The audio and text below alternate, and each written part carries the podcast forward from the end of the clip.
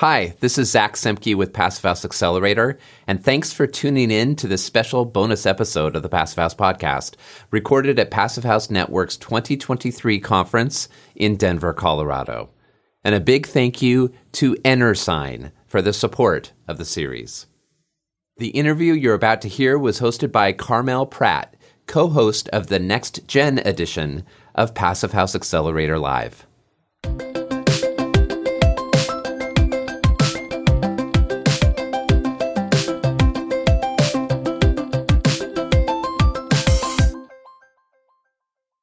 Carmel Pratt here with House Accelerator. I'm sitting with Mike O'Donnell from Steve Winter Associates.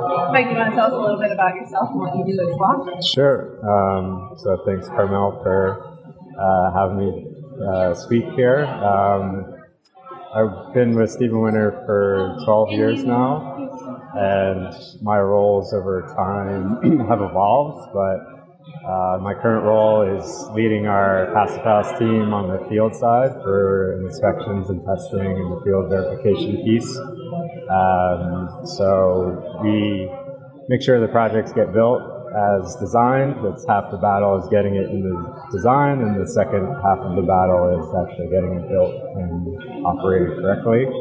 And yeah, so it's just a quick background on me. Awesome. Um, can you talk about either your most exciting or most recent, or maybe that's both, project that, that you've uh, verified?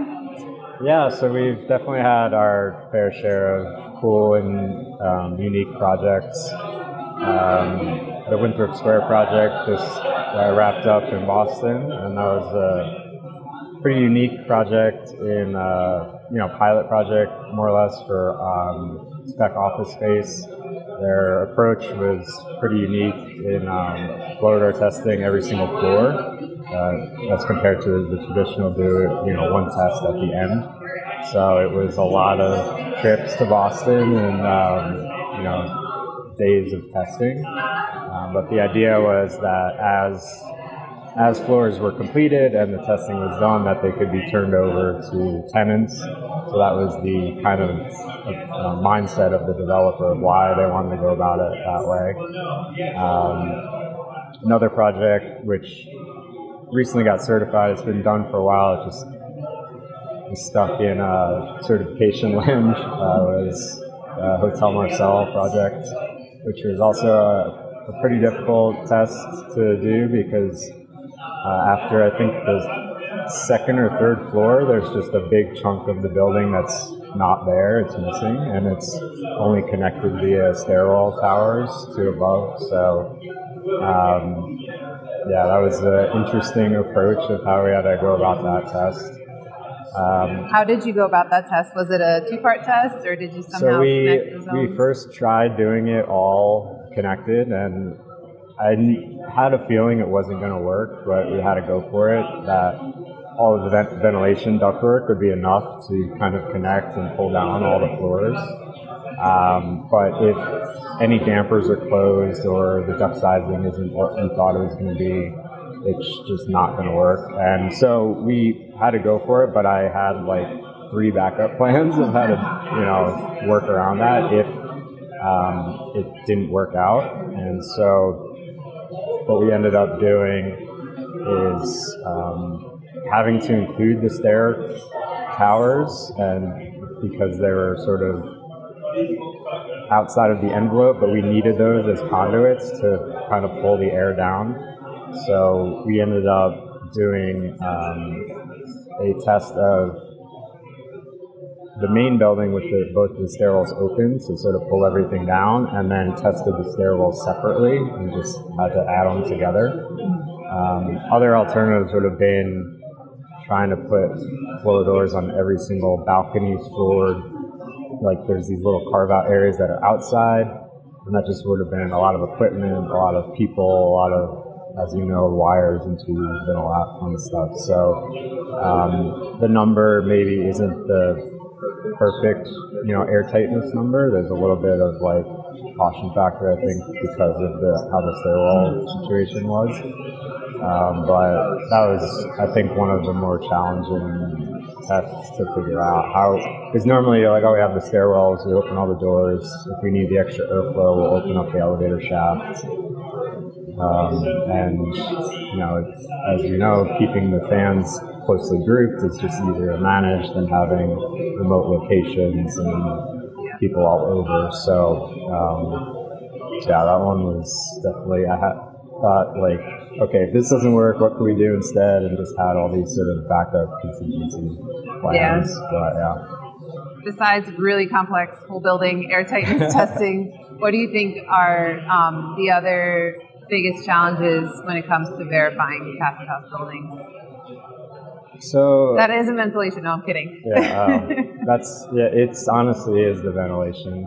Um, you know, we throw everything at it in terms of making Aeroseal a requirement, specifying adjustable card dampers, um, and some are some are better adjustable than others. So we we don't like to push products, but in certain cases we do push like certain products that are easier to adjust. Um, are the card dampers accessible? A lot of times they're like, oh, it's in the duct. I'm like, how is anyone ever gonna get to that to adjust it, clean it, fix it, or even see yeah. what it's doing? Right. So it's all of those similar battles you have to fight pretty much all the time to, to have a shot at the system working properly. Um, and then where we've seen some other complexity and a little bit past what we do, it's more lands on a commissioning team, is the integration of, say, cooling coil into the ERV, but it's different manufacturers. So, you know, how are their different um, integrations talking to each other or not. So it's that that's also been a, a challenge of getting those systems commissioned and. I mean, they're working, but it's not really optimized. So there's definitely still some hurdles uh, on that front. Uh, and I think to kind of go away from the easy answer ventilation, just um, getting the uh, air barrier installed properly, but all, part of that is some on the design side of like, did we make this building simple or you know, are we building out of structural steel that has spray fireproofing and all this crazy, you know, corners and adjacent buildings? It's like, well, how do you expect a contractor now to like make an air barrier system work easily with this. With all these different materials yeah. meeting at very complex junctures. Right. Yeah. And um, so there, there's that aspect. And, you know, you can't totally drive or change design. You don't want just like square ethos boxes everywhere, right? But there is something to think about of, um, you know, keeping things simpler um, within reason, you know, still having architectural elements and working within whatever structural systems you have, but um, some of these are just like, how, how is this, you know, like, how are you going to, a person can't fit in this space to do this thing, right? Like, so just trying to think of that stuff up front. And then I think really the, you know, maybe repeating, but um, the buy-in and the sort of ownership of the applicators, right? Like, are they just trying to get it done, or are they actually wanting to do a good job and sort of taking pride in their work and you know making sure what they're doing is actually going to work at the end of the day when you know we show up with the fans to see what's going on with their envelope. So, yeah. beyond the um the benefit to that end on like quality assurance of having a third party verifier would you say that there's an added benefit to having like specifically an air barrier um, consultant or you know enclosure consultant that's not not just involved in the design but on on site as a third party you know doing that kind of yeah kind of we, we, if the project can support it we've definitely had good success where there's also an envelope consultant beyond Steven Winter.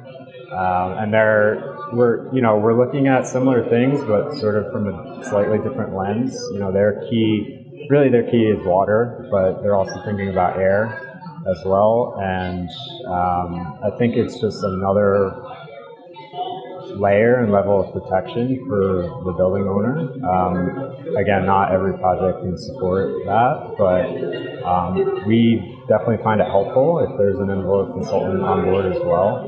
Um, and they're also thinking maybe about other things that we specifically aren't, so there's kind of this good overlap of sort of umbrella uh, policy of looking at the envelope from like all different perspectives, not Yeah. just like airtightness and you know the passive house sort of lens of it. So Yeah, and speaking of envelope, and knowing that you have ground in existing buildings, uh, at least in, in like the New York City building stock space, um, is there anything that we can learn, whether it's what to do or what not to do, from like what we're unearthing in our existing building stock that we should be either taking or leaving Yeah. with us to new construction?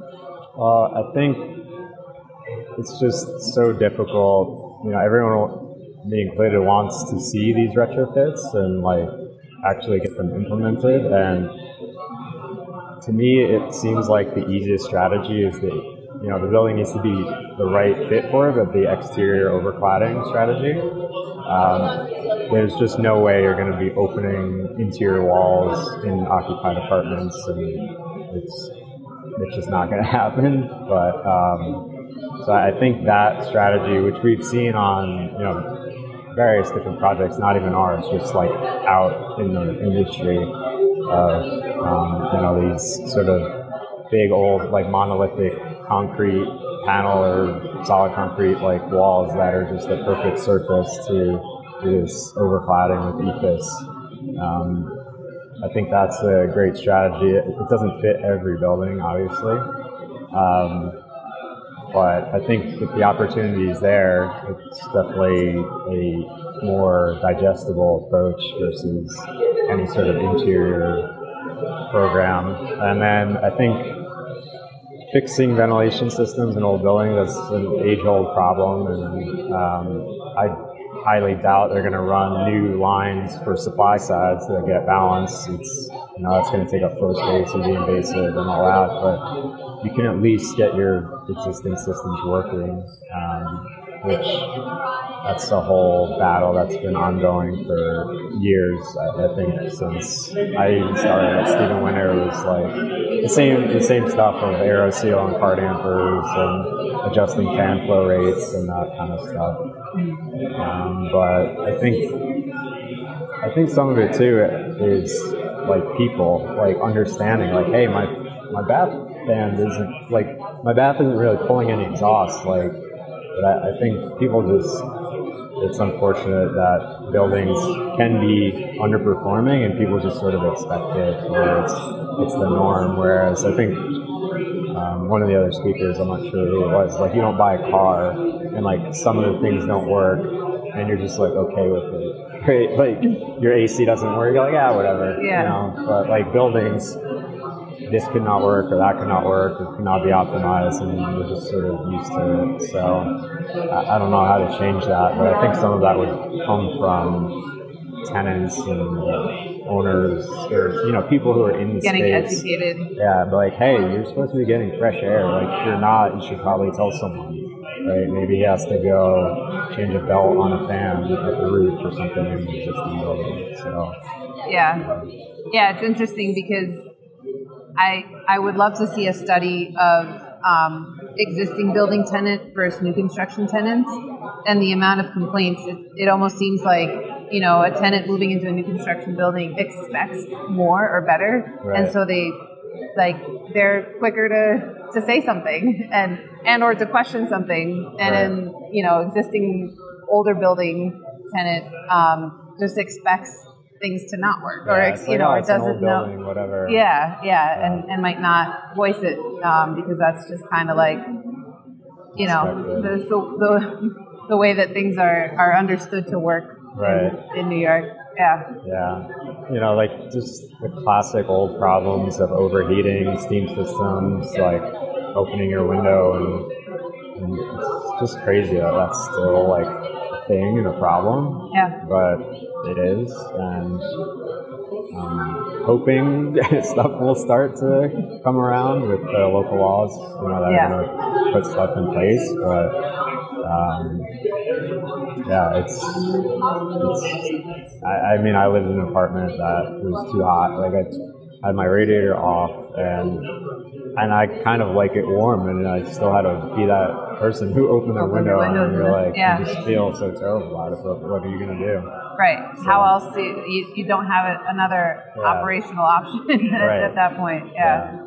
So So, um, my my last question is one that I like to ask anyone I talk to in this space, and it's what do you think the future of Passive House building is?